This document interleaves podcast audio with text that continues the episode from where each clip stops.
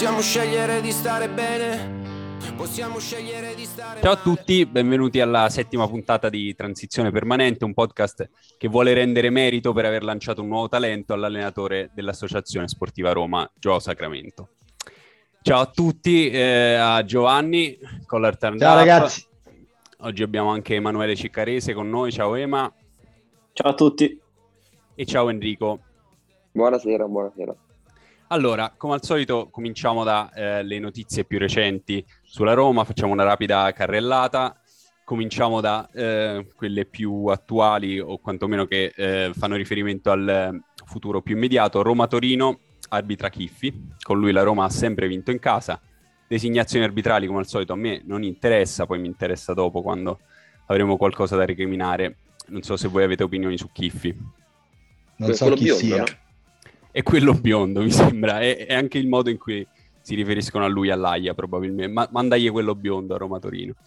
Ok, poi andando avanti, video Mourinho Show caccia il fotografo e rimprovera Nuno Santos, non so se voi avete visto questo video, io non l'ho visto ma mi incuriosisce molto. Andando sul campo di nuovo, Roma-Zorya, i giallorossi scenderanno in campo con la patch 1522 contro la violenza sulle donne, ovviamente è un'iniziativa per la giornata internazionale contro la violenza sulle donne che è oggi, il giorno in cui noi registriamo, ovvero giovedì. Secondo me è anche una buona idea in realtà questo 1522 in generale, perché ci permette di saltare completamente il centrocampo, quindi oltre ad apprezzare l'iniziativa a livello di corporate social responsibility della Roma, secondo me può essere un buon riferimento per Mourinho. Poi ma già avanti. Lo è, perché è il nostro modulo quando dobbiamo rimontare le partite, quindi è la prossima rivoluzione di Sacramento. Ne parleremo di rivoluzioni e di sacramenti. Allora, andando però avanti sulle news, questa parliamo invece di sacramenti proprio oggi, non di Sacramento. Secondo me è meglio. Parliamo di cose tristi, il TAS dà ragione al Newell's Old Boy per il caso Ponce. Quindi il club argentino aveva presentato un'azione legale alla FIFA per la cessione dell'attaccante allo Spartak Mosca e la cifra contestata si aggira sul milione, quindi dobbiamo sganciare $1 milione di, non lo so, dollaroni, euro, non lo so, al Newell's Old Boy, che era credo il 40% della futura rivendita di Ponce, quindi questo mi fa immaginare che Ponce non ha fatto una carriera proprio fulminante se l'abbiamo venduto per $2 milioni circa allo Spartak Mosca. Ad ogni modo, questi sono soldi che escono. Poi andiamo su un argomento scottante. Il caso delle banane è chiuso, ma i Friedkin chiedono disciplina. Allora, ci sarebbero $1 milione di cose da dire. È difficile esporsi su tutta questa questione del razzismo di cui è intrisa la nostra società e che porta una persona inconsapevolmente forse a fare una battuta decisamente fuori luogo, motivo per il quale i Friedkin chiedono disciplina. Io sono anche, non voglio assolutamente mettere le cose sullo stesso livello, ma sono anche altrettanto offeso dalla bruttezza delle Balenciaga che Felix ha scartato in quell'occasione. Non so, vogliamo parlare della consapevolezza di anni e anni di colonialismo da parte di Vito Scala? Voi avete opinioni su questo? Forse è meglio passare oltre, soprassedere, però io avrei sognato che al posto del Balenciaga uscissero tipo delle Adidas Gazzelle, una scarpa classica così bellissima degli anni 90, ma così non è stato.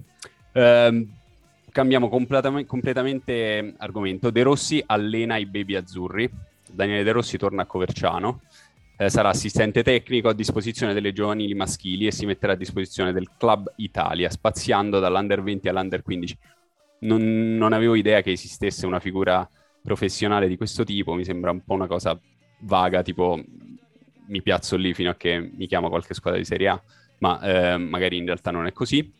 Mo lo chiama il Manchester United, è l'unico nome che non è ancora uscito per fare i 6 mesi che mancano. Ci sono dei nomi, ne parleremo presto. Poi Instagram, i Bagnez festeggia il compleanno anche con Fuzzato e Vigna. Io sono sempre molto affascinato da come si formano tipo le relazioni all'interno di un gruppo squadra tra giocatori, cioè perché Vigna va al compleanno di Bagnez, perché giocava in Brasile, quindi sa il brasiliano, perché in realtà poi è uruguaiano, strano, comunque chissà perché ha invitato Fuzzato, vabbè, abbastanza ovvio, si crea il gruppo di brasiliani, ma Vigna molto interessante. Indovinate chi tra l'altro non ha fatto gli auguri ai Bagnez ma li ha fatti a Ottavio del Wolfsburg? Io. Rui Patricio. Enrico, io. Tutta poster. Pensavo Gombar. Sono sicuro che sapesse della data di nascita di Bagnez. Ma si sono ricordati di spostare Bagnez nella lista giusta dopo il compleanno? Credo fosse già in quella giusta. Andiamo avanti. Covid allo stadio solo con il Super Green Pass, quindi chi non si vaccina non potrà più accedere allo stadio. Questa è una cosa, dal mio punto di vista, brutta. In generale, qualsiasi cosa che sia restrizione delle libertà personali è inquietante. Ovviamente la situazione è grave, i vaccini sono importanti, non vogliamo parlare nemmeno di questo, né di questo, né di razzismo, perché sono argomenti troppo complessi per un podcast che parla di stronzate principalmente, soprattutto perché siamo quattro cazzoni. Sarà contento Kimmich comunque. Esatto. Vi do però anche una notizia che secondo me voi non sapevate, ovvero che a partire da gennaio la Roma giocherà una nuova competizione, ovvero la Coppa Italia Freccia Rossa. Ah, sì? Bellissimo, non vedo l'ora, cazzo. Allora, innanzitutto dobbiamo giocare gli ottavi contro la vincente tra Spezia e Lecce, quindi sono psicodrammi su psicodrammi dall'86 al 2018, quando cacchio era, che si montano uno sopra l'altro e già potrebbe finire lì in maniera esplosiva. Poi eventualmente passassimo contro Spezia o Lecce, avremmo verosimilmente l'Inter, poi una tra Milan e Lazio, in finale Juve, Atalanta o Napoli. Quindi insomma tutte le squadre più forti le devi affrontare se vuoi vincere la Coppa Italia Freccia Rossa, cosa che io non disdegnerei assolutamente. Sono 10 anni che dobbiamo aggiungere sta 10ª coppa per avere la stelletta d'argento. Io la voglio, e soprattutto se è legato anche a un Freccia Rossa. Altra notizia, padel, Totti, De Rossi e Candelà di nuovo in campo per la BSG Cup. Non so se partecipi anche tu, Enrico, a questa competizione. No, però l'altra volta sono andato a giocare e vicino al mio campo c'era il direttore Baldassoni. Aneddoto. Stava cimentando anche lui in una partita di padel. Tanto credo sia di zona, perché lo incrocio spesso. Forte? No, non affatto. Tanto discreta panza. Ricordiamo che il direttore Baldissoni può intervenire quando vuole in trasmissione per rettificare questa dichiarazione sulle sue abilità sul campo di padel. Lo salutiamo e lo invitiamo a giocare a padel con Enrico. Allora, passiamo con una veloce carrellata di chi l'ha detto. Allora, mi manca il mio migliore amico. Questo l'ha detto Gonzalo Villar postando una foto di lui con un pallone da calcio. Classica retorica da social, ma Villar lo apprezziamo sempre in tutte le sue uscite, veramente no, le sue uscite tranne quelle sul campo, no, soprattutto quelle sul campo. Io lo apprezzo, io sono con te. Poi quando varrai 40 milioni in un'altra squadra avrò di che piangere. Poi altra frase, questa è difficilissima da indovinare, però potreste averla intercettata. 3 o 4 volte sono stato vicino al passaggio alla Roma. L'ha detto Sorrentino. I giocatori d'Europa. Ah, Sorrentino, certo. Sì, no, sì, ex di Torino e Roma. Ovviamente domenica ci sarà Roma-Torino, quindi li vanno a pescare un po' tutti, e questo è uno dei tanti che è stato vicino alla Roma più e più volte. Poi, altra frase, la Roma, a mio giudizio, dovrebbe cercare un difensore centrale a gennaio. Un dominante stile Aldair, per intenderci. Ha detto Ibanez. No, secondo me l'ha detto Aldair.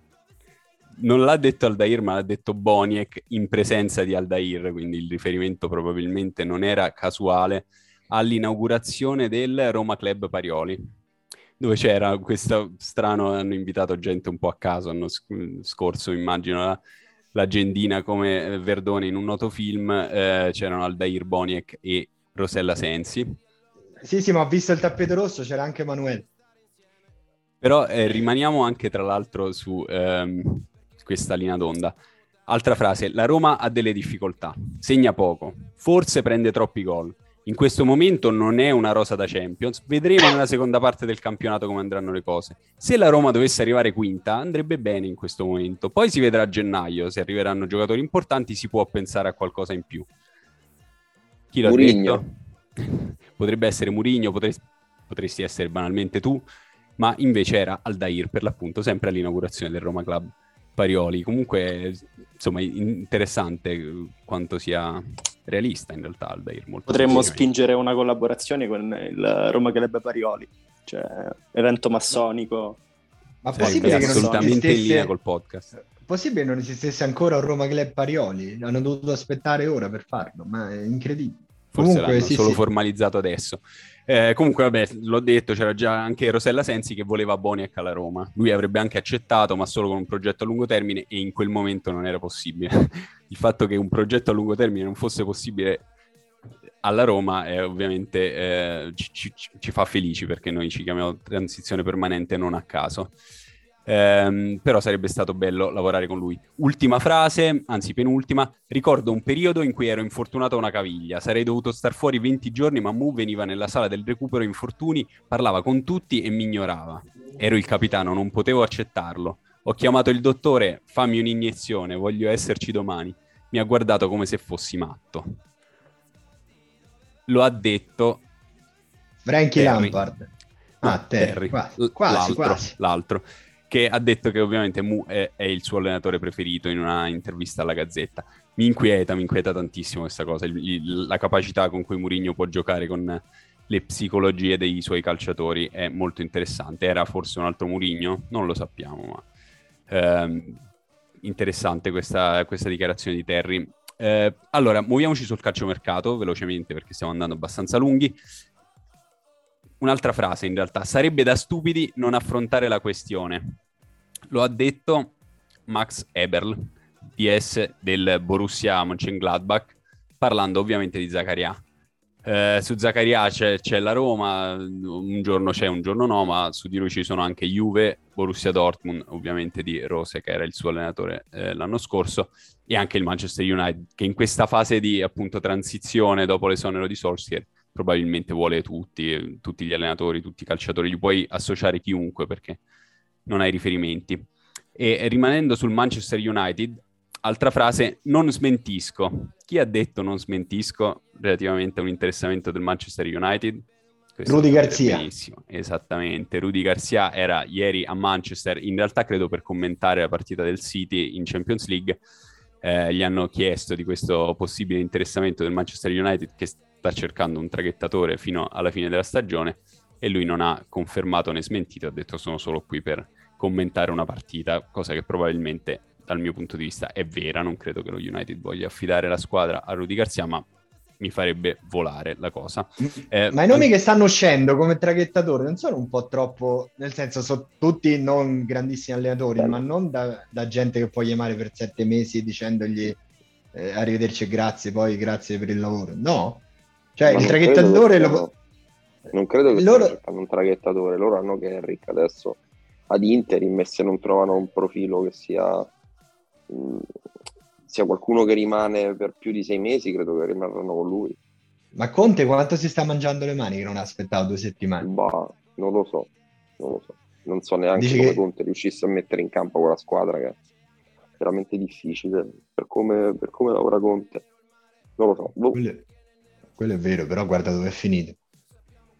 C'è anche Fonseca, tra l'altro, tra i nomi che si sono fatti per lo United. Credo che ormai leggevo anche di Gattuso oggi.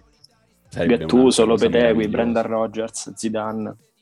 Sì, sono usciti tutti. Sembra la corsa per il Quirinale.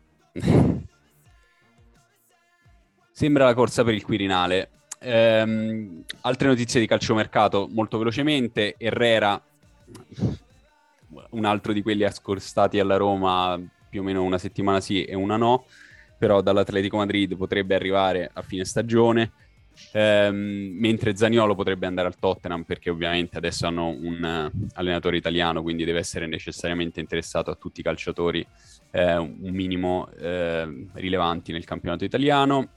Poi Balzaretti cerca Zalewski per il Vicenza, no dei giallorossi. Insomma, Mourinho l'ha anche citato ieri in conferenza stampa mentre citava tutte le soluzioni che ci sono davanti, però per un ragazzo che in teoria è in quella fase di passaggio dalla primavera al calcio professionistico, interessante. Non credo che andrà al Vicenza da Balzaretti. La Roma ha chiesto Dalot in prestito con diritto di riscatto, no dello United, mi sembra giusto. Strano. E poi, ultima notizia, Planes, addio al Barcellona, la Roma sonda il terreno. Quindi di nuovo si fa il nome dell'ex segretario tecnico del Barcellona, che già l'anno scorso era stato accostato alla Roma. Su di lui anche Newcastle e Bayer Leverkusen. Questo è interessante, di solito sono club diversi che accostano, invece due club molto molto interessanti che non c'entrano assolutamente un cazzo l'uno con l'altro e probabilmente con Planes. Allora, è quello che ha fatto gli ultimi 5 mercati del Barcellona?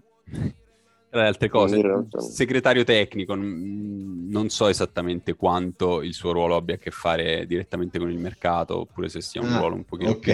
C'era Abidal lì, poi comunque c'erano dei rapporti con la proprietà, tra Abidal e la proprietà, insomma è successo un po' un casino a Barcellona negli ultimi anni, come si è... Abidal era impegnato a fare il remake di Aitonia con quella della squadra femminile. Avete letto la notizia? No. Che forse è coinvolto nell'aggressione di una giocatrice del Paris Saint-Germain femminile perché toglieva il posto alla sua amante. No, mi è sfuggita questa cosa, ma credo che sia passibile di denuncia questa tua affermazione, quindi io andrei avanti. No, c'era sul giornale. Su questa, vabbè, ma citiamo le fonti, allora. Questa cosa non dire. Prima che assolutamente ci faccia chiudere e ignori la tua casa. Ricordiamolo che... È solo Giovanni a sostenere questa cosa. Tra l'altro, esatto. Canzone bellissima di Sufjan Stevens su Tony Harding, andatevela a sentire se non l'avete mai sentita, meravigliosa. Questo è un perfetto gancio per parlare di Genoa-Roma? No, assolutamente. Però, allora, innanzitutto noi abbiamo saltato una settimana, ci scusiamo qualora avessimo offeso qualcuno, cosa di cui dubito. È successo relativamente poco fino ad arrivare a il ritorno in campo della Roma, appunto a Genova, con questo spettro di Shevchenko o di Tassotti, insomma, come suo vice. Non sapevamo esattamente cosa aspettarci, probabilmente non ci aspettavamo un Genoa così brutto. Nonostante questo, la partita è rimasta bloccata per 80 minuti, in sostanza, fino a che, direi 75, perché è quello il minuto in cui scatta l'orologio quasi biologico della Sacramento Move. È entrato Felix Afenaghian e la partita è sostanzialmente cambiata, però era una partita che qualche spunto l'ha dato fin da subito, diciamo. Prima cosa, la scelta di giocare di nuovo a tre. In conferenza stampa prima della partita con lo Zorya, Mourinho ha detto chiaramente... era abbastanza ovvio, ma che questa rosa non è costruita per giocare con una difesa a tre. Ovviamente ci sono dei calciatori che si possono adattare anche meglio probabilmente a questo impianto, altri che invece andranno in difficoltà per una serie di ragioni. Lui ha citato El Shaarawy, e questo è un altro tema sicuramente, la partita di El Shaarawy da quinto. Quello che abbiamo visto però nei primi 80 minuti comunque non è stato convincente, se non altro dal punto di vista della produzione offensiva, perché la Roma ha fatto veramente poco per impensierire il Genoa, nonostante ci abbia provato sostanzialmente per quasi tutta la partita fino allo switch di Gio Sacramento, di José Mourinho, di chiunque abbia deciso di mandare in campo Felix. Voi come avete visto questi primi 80 minuti, anche in relazione a quello che invece era stato visto con il Venezia? Dal punto di vista, come dicevo, della produzione offensiva era andata molto meglio. Non so se è solo perché il Venezia difendeva in maniera completamente diversa dal Genoa. Voi che impressione avete avuto? Io... starei molto attento a parlare di produzione offensiva limitata, perché poi ci sono i fan degli X-Goal che ti mangiano il fegato e lo sputano per strada, quindi stai attento a quello che dici. Hai ragione. In assoluto mi sembra che la Roma... Vabbè, ma c'è quello di Eldor che trucca la media degli expected goals, quindi non vale. Allora, ci sarebbe un discorso lunghissimo da fare sull'utilizzo che si fa delle statistiche nella narrazione relativa al calcio, insomma nello storytelling sul calcio. Non vogliamo assolutamente andare nel dettaglio in questo momento. È vero che la Roma è prima per produzione offensiva in Serie A o tra le prime, dal punto di vista quantomeno della specifica partita di Genova non è stato così, o comunque la qualità della produzione offensiva è stata scadente, insomma di occasioni chiare da gol ce ne sono state relativamente poche, ricordo quella di Sciomuro che ha tirato senza scarpino e poco altro. Allora, è partita bene nei primi 10-15 minuti del primo tempo, fatto benino nel secondo tempo, un benino rapportato allo schifo che facciamo, quindi attenzione, nel senso, partiamo sempre al presupposto che tendiamo a fare abbastanza schifo, però in questo schifo nei primi 10-15 minuti ha fatto benino, ha provato inizialmente a lavorare su questa palla lunga su Karsdorp, aperto a destra, da cui è venuto fuori anche l'occasione la prima occasione di Sciomuro dopo di testa, e poi però mi sembra che il resto sia stato creato più che altro su campo aperto, cioè quelle rare volte in cui sfruttando, diciamo, la pressione offensiva iniziale della Roma con Pellegrini su Badel, i due attaccanti a cercare di orientare la palla verso l'esterno, il Genoa provava ad andare lungo, si riusciva a riprendere la seconda palla e riattaccare un campo un pochettino più lungo, no? L'occasione di Sciomuro dove nasce da lì, da un pallone che praticamente viene recuperato in aria, e tra Pellegrini e Mkhitaryan riescono a far correre El Shaarawy in quel 2-1. Tolti i primi 10-15 minuti, il primo tempo è scivolato secondo me sul nulla assoluto. Secondo me con questo tipo di assetto riesci comunque a stare più corto e più compatto tra i reparti, ad avere una capacità di riaggressione più efficace rispetto al 4-2-3-1 a cui eravamo abituati. È anche vero che il Genoa non ha fatto praticamente mai niente per crearti dei problemi, se non l'unica volta in cui è riuscito a muovere la palla da destra a sinistra nel secondo tempo e a sfruttare un cortocircuito tra Karsdorp e Veretù, in cui si è infilato il braccetto loro, di cui non ricordo il nome, il sudamericano, che ha portato poi a un salvataggio assurdo di El Shaarawy. Baskets, ecco. E nel secondo tempo si è riusciti un pochettino di più ad avere la libertà con Mancini, che riusciva a prendere più campo, si è abbassato Abram molto di più a lavorare sul centrodestra, quindi Rovella poteva uscire di meno su Mancini, e si sono riusciti a creare delle combinazioni su quel lato dove c'erano Mancini, Abram, Karsdorp, dove andava anche Pellegrini, dove un paio di volte Abram è riuscito a giocare palla tra i piedi, scarico dietro per poi riattaccare la profondità ed andare ad avere dei buoni cross da quella parte.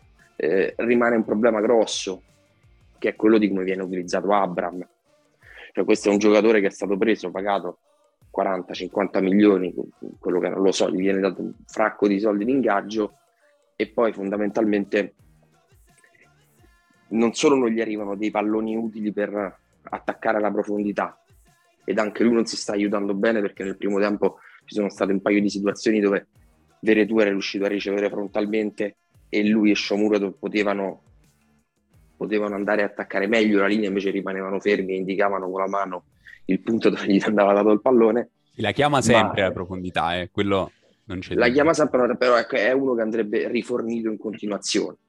E in realtà quello a cui stiamo assistendo è un giocatore che molto spesso è costretto ad abbassarsi tra le linee per avere quel tipo di ricezione. Quindi questo è un problema che in qualche maniera andrà risolto, semmai si potrà risolvere.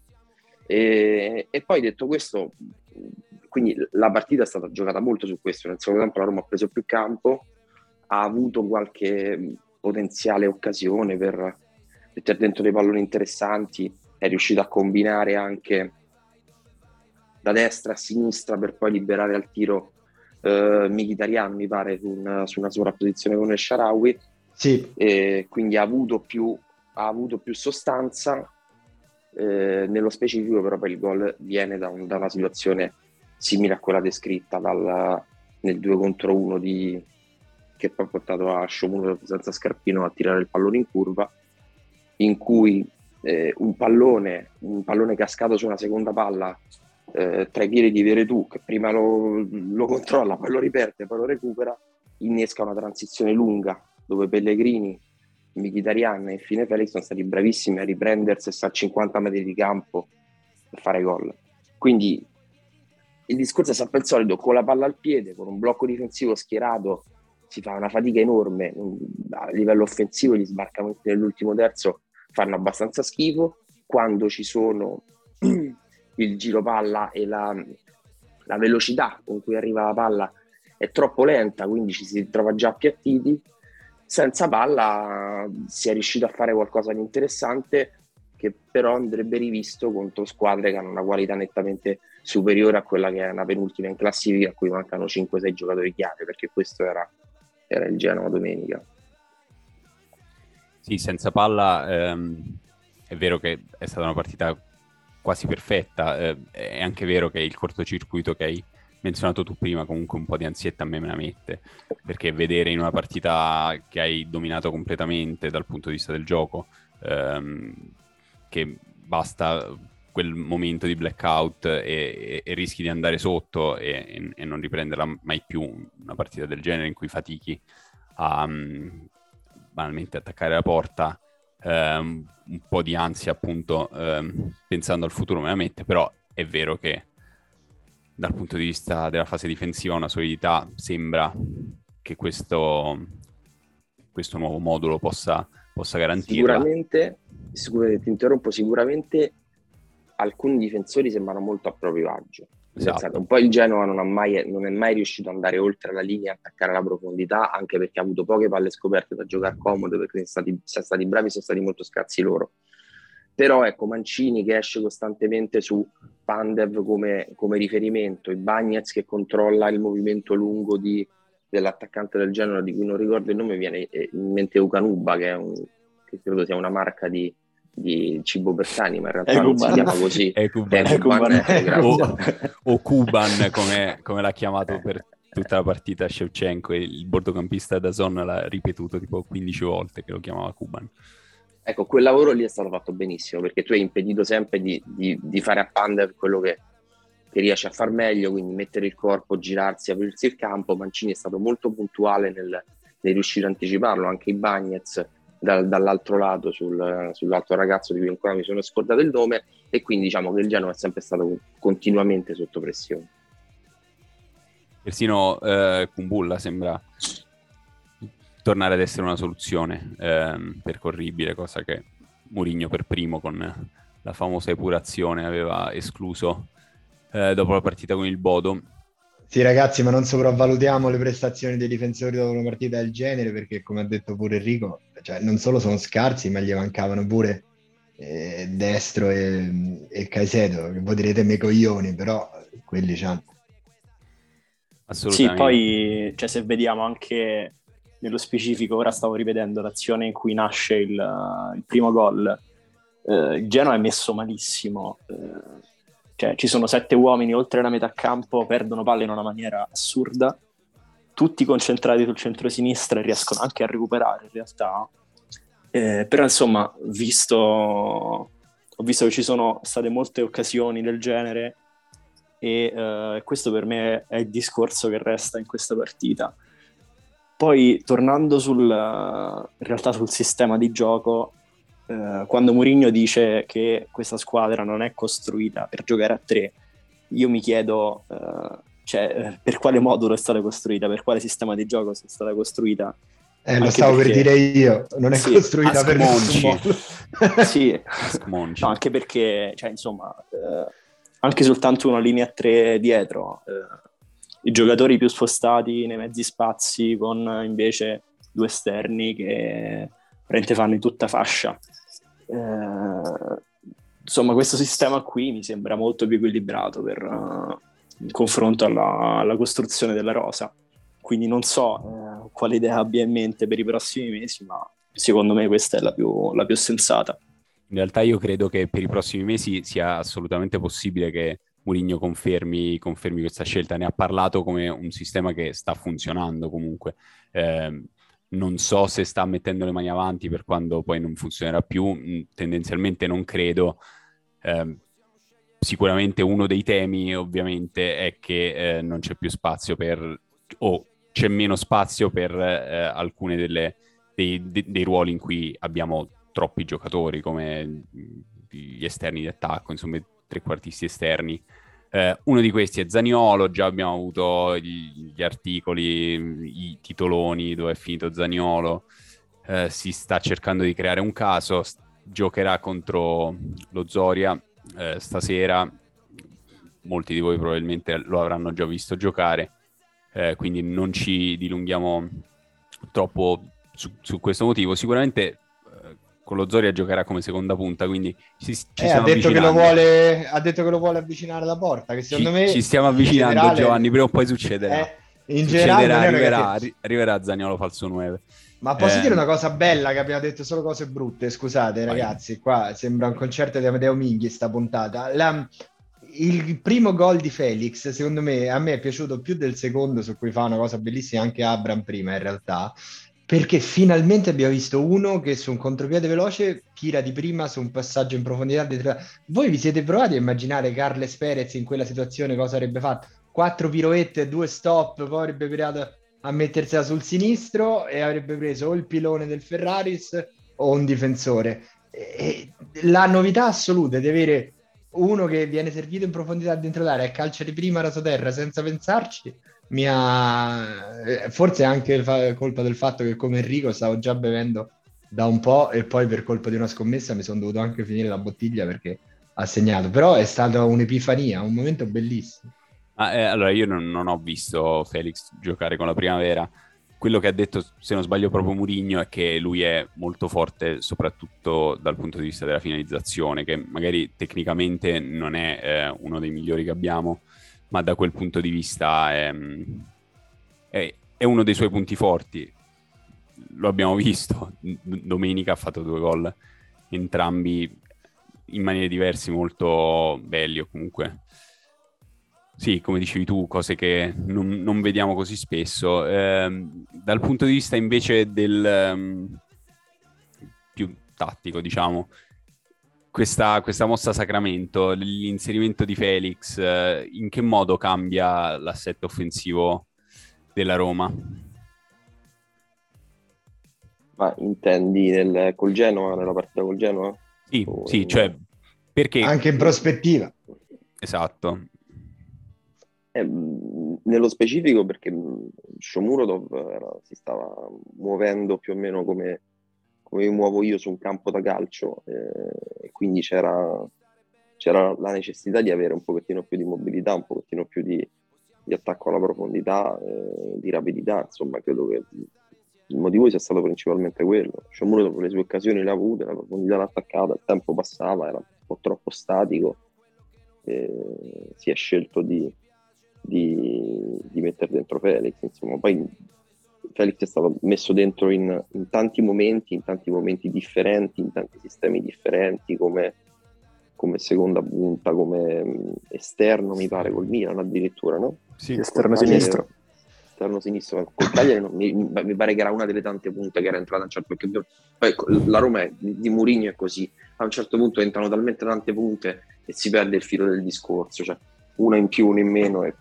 si faticano un pochettino a riannodare i fili del ruolo che stanno facendo. Però l'ingresso di domenica era un ingresso ben specifico, cioè avere un riferimento accanto ad Abraham che fosse più mobile. Quello lo vedete come una soluzione che diventerà quasi uno standard da qui alla fine della stagione, oppure... è una di quelle situazioni come Verde, Sadik, che abbiamo visto in passato, di exploit momentaneo, che però non si rivela poi una soluzione anche affidabile, giustamente, per un ragazzo che è del 2003 e dovrebbe ancora giocare in teoria con i suoi coetanei in primavera. Qualora lo diventasse, la buonanima di Borja Mayoral immagino che lo... vedremo andare via già a gennaio, ma quello forse succederà comunque.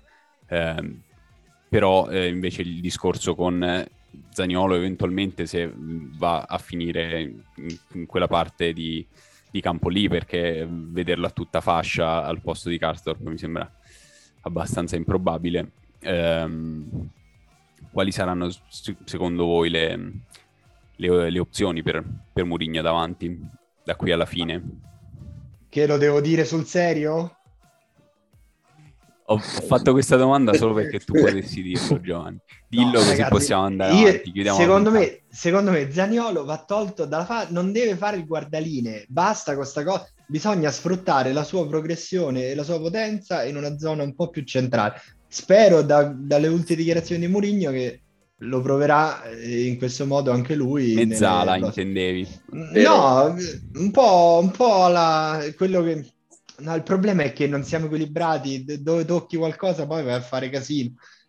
La mia speranza è che con un arrivo importante a gennaio a centrocampo che possa dare una mano a riequilibrare un po' la squadra, si potrà vedere Zaniolo in una posizione più centrale dove può sfruttare il fisico e la progressione. Poi vediamo. Però, scusate, sto parlando solo io, perdonatemi, dico questo, mi sto zitto per sempre. Per sempre speriamo di no, per tutto no. Però questo discorso io l'ho sentito spesso, Zaniolo deve stare in una posizione più centrale perché almeno può sfruttare maggiormente la sua. Però Zaniolo è un giocatore che ha bisogno di campo, il campo tipicamente al centro del campo viene compresso, perché se ti danno campo al centro poi fanno tutti i gol perché troppo apri il centro totalmente, c'è un'autostrada verso la porta. Io credo che la sua posizione di centrosinistra sia anche corretta. Il problema è che nella Roma, visti i difetti strutturali della squadra nell'uscita di palla, che è stato utilizzato molto, molto esterno, in una posizione molto bassa, anche per problemi senza palla e quant'altro, ma per far risalire il pallone.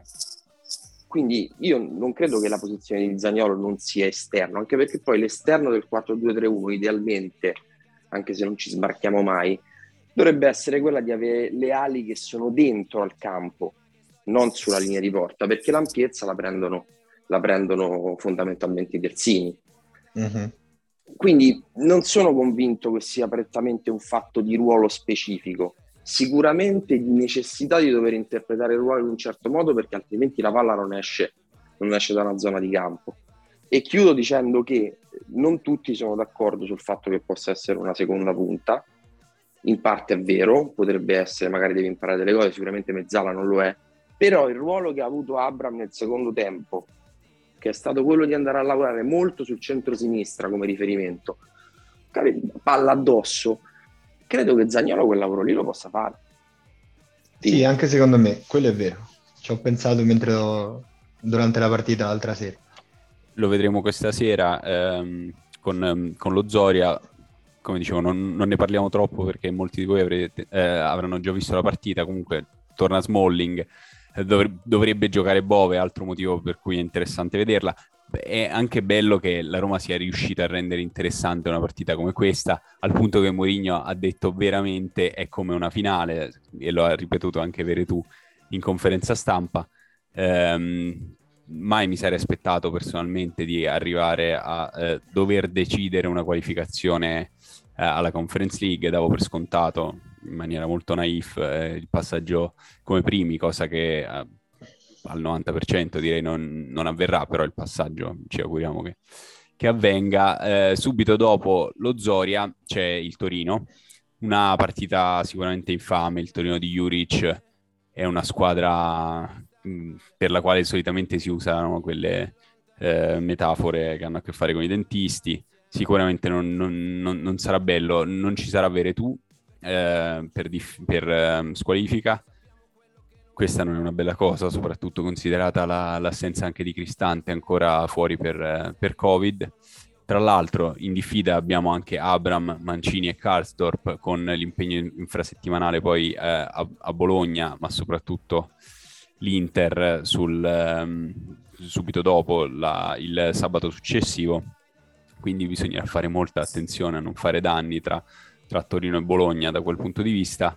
Juric invece è senza Ansaldi, Mandragora e Rodriguez, quindi anche il Torino avrà delle soluzioni da dover inventarsi. Cosa vi aspettate? Allora direi che a questo punto la difesa a tre è una cosa che possiamo dare quasi per assodata. Dal punto di vista del centrocampo, invece, al di fuori dell'abbassamento di Pellegrini, che mi sembra molto verosimile. Che scelte vi aspettate? Darboe titolare, eventualmente una conferma di Bove in caso facesse bene con lo Zorya? Per me è da guardare la partita con lo Zorya, se è vero che Bove gioca titolare, perché secondo me Bove può interpretare bene sia la posizione sia il ruolo di Veretù, e può essere comunque un'altra svolta verde di questa stagione. E Darboe non so se lo considera più, anche perché come abbiamo visto la gerarchia della rosa sta cambiando molto velocemente, e per me sì, l'inserimento di Bove può essere molto. Abbiamo perso, ma comunque ma Darboe era rispuntato in quel periodo un mesetto fa circa, poi l'ha rimesso completamente ai margini, non l'ha convocato. Sì, l'ultima partita che ha giocato non aveva giocato molto bene effettivamente. Come dicevo, le alternative sono poche. Mkhitaryan potrebbe essere riconfermato in questa posizione più arretrata, quasi da interno di centrocampo, insieme, come dicevo, a Pellegrini, e c'è un terzo posto, una terza casella da riempire. Però è una partitaccia, una brutta partitaccia domenica, sono un po' preoccupato. Io vedendo Torino, al di là del Torino, ricordandomi la partita col Verona, che non andò benissimo, tra l'altro non andò benissimo soprattutto senza la palla, ma con la palla cercavamo spesso di andare subito lunghi per sfruttare il 3-3, andare uomo contro uomo sulle pressioni. Poi Verona, io ho detto Verona perché alla fine sono tutti dei grandi figli di Gasperini, quindi cioè, più o meno gli assetti sono diversi tra di loro, però l'interpretazione di quella ricerca lì di andare uomo su uomo col pressing e quant'altro è molto simile, e si cercò subito di andare sulle punte e andare a lavorare sugli uno contro uno, e quindi mi aspetto che venga fatta una cosa del genere, saltando completamente il centrocampo. Quindi può accadere, non so se recupera Vigna ad esempio, se Vigna ce la... In teoria ha detto che se fa un paio di allenamenti dovrebbe poter essere convocato e giocare. Se può venire fuori di tutto, secondo me, cioè, può venire fuori un 3-4-2-1, un 3-5-2, visto un 3-4-1-2, quello che era insomma visto domenica. Può ritornare fuori anche il 4-2-3-1, Mancini a centrocampo. Non so veramente che cosa aspettarmi, anche perché Cristante, se dovesse mancare Cristante, credo ieri fosse ancora positivo, e dovesse mancare anche, e visto che mancherà anche Veretù, il problema è grosso. Stanno due titolari che sembrano i perni inamovibili di questa squadra, proprio perché non ci sono ricambi. Secondo me è assolutamente imprevedibile la formazione che può venire fuori col Torino. Non credo che la Roma abbia mai giocato in stagione senza sia Cristante che Veretù. Quindi sì, c'è anche un po' il friccicore della novità, vediamo cosa si inventerà, se c'è una mossa alla Mancini a centrocampo come fece l'anno forse scorso col Bodo mancavano tutti e due, può essere? All'andata può darsi che siano partiti entrambi in panchina. Infatti è andata bene. Ovviamente non andrà così con il Torino, non ci prova. No, però è vero, loro sono una squadra. Io ho visto un po' della partita contro l'Udinese domenica scorsa, è stata veramente a tratti vomitevole, se posso dirlo. Come dicevi tu, il centrocampo non giocava né da una parte né dall'altra, sostanzialmente lancio lungo di una delle due difese, duello aereo, lotta sulla seconda palla, lancio lungo, duello aereo, lotta sulla seconda palla. Insomma, sono due squadre sicuramente più distruttive che costruttive. Tra l'altro mi stupisce anche il Torino, ha quel cosplayer di Cristante che è Pobega al centrocampo, che non sarebbe nemmeno male. Però lo usano per andare a prendere le seconde palle che tirano su Sanabria, infatti. Esatto. Vediamo come andrà stasera con lo Zorya, vediamo come andrà con il Torino. Per oggi direi che abbiamo trattato più o meno tutti i temi, cercando di smarcarci da quelli più inquietanti e imbarazzanti che abbiamo sentito negli ultimi giorni. Quindi vi saluto. Ciao Giovanni, ciao Ema, ciao Enrico. Ciao ragazzi. Ciao, ciao. Si potrebbe sentire mio figlio che piange in sottofondo, forse perché ha sentito di Pobega che va sulle seconde palle, non lo so. Allora, ringraziamo chiunque abbia ascoltato questa puntata, come sempre se avete voglia condividetela con qualcuno, e noi ci sentiamo la settimana prossima dopo Roma-Bologna. Ciao a tutti. Ciao. Ciao ciao.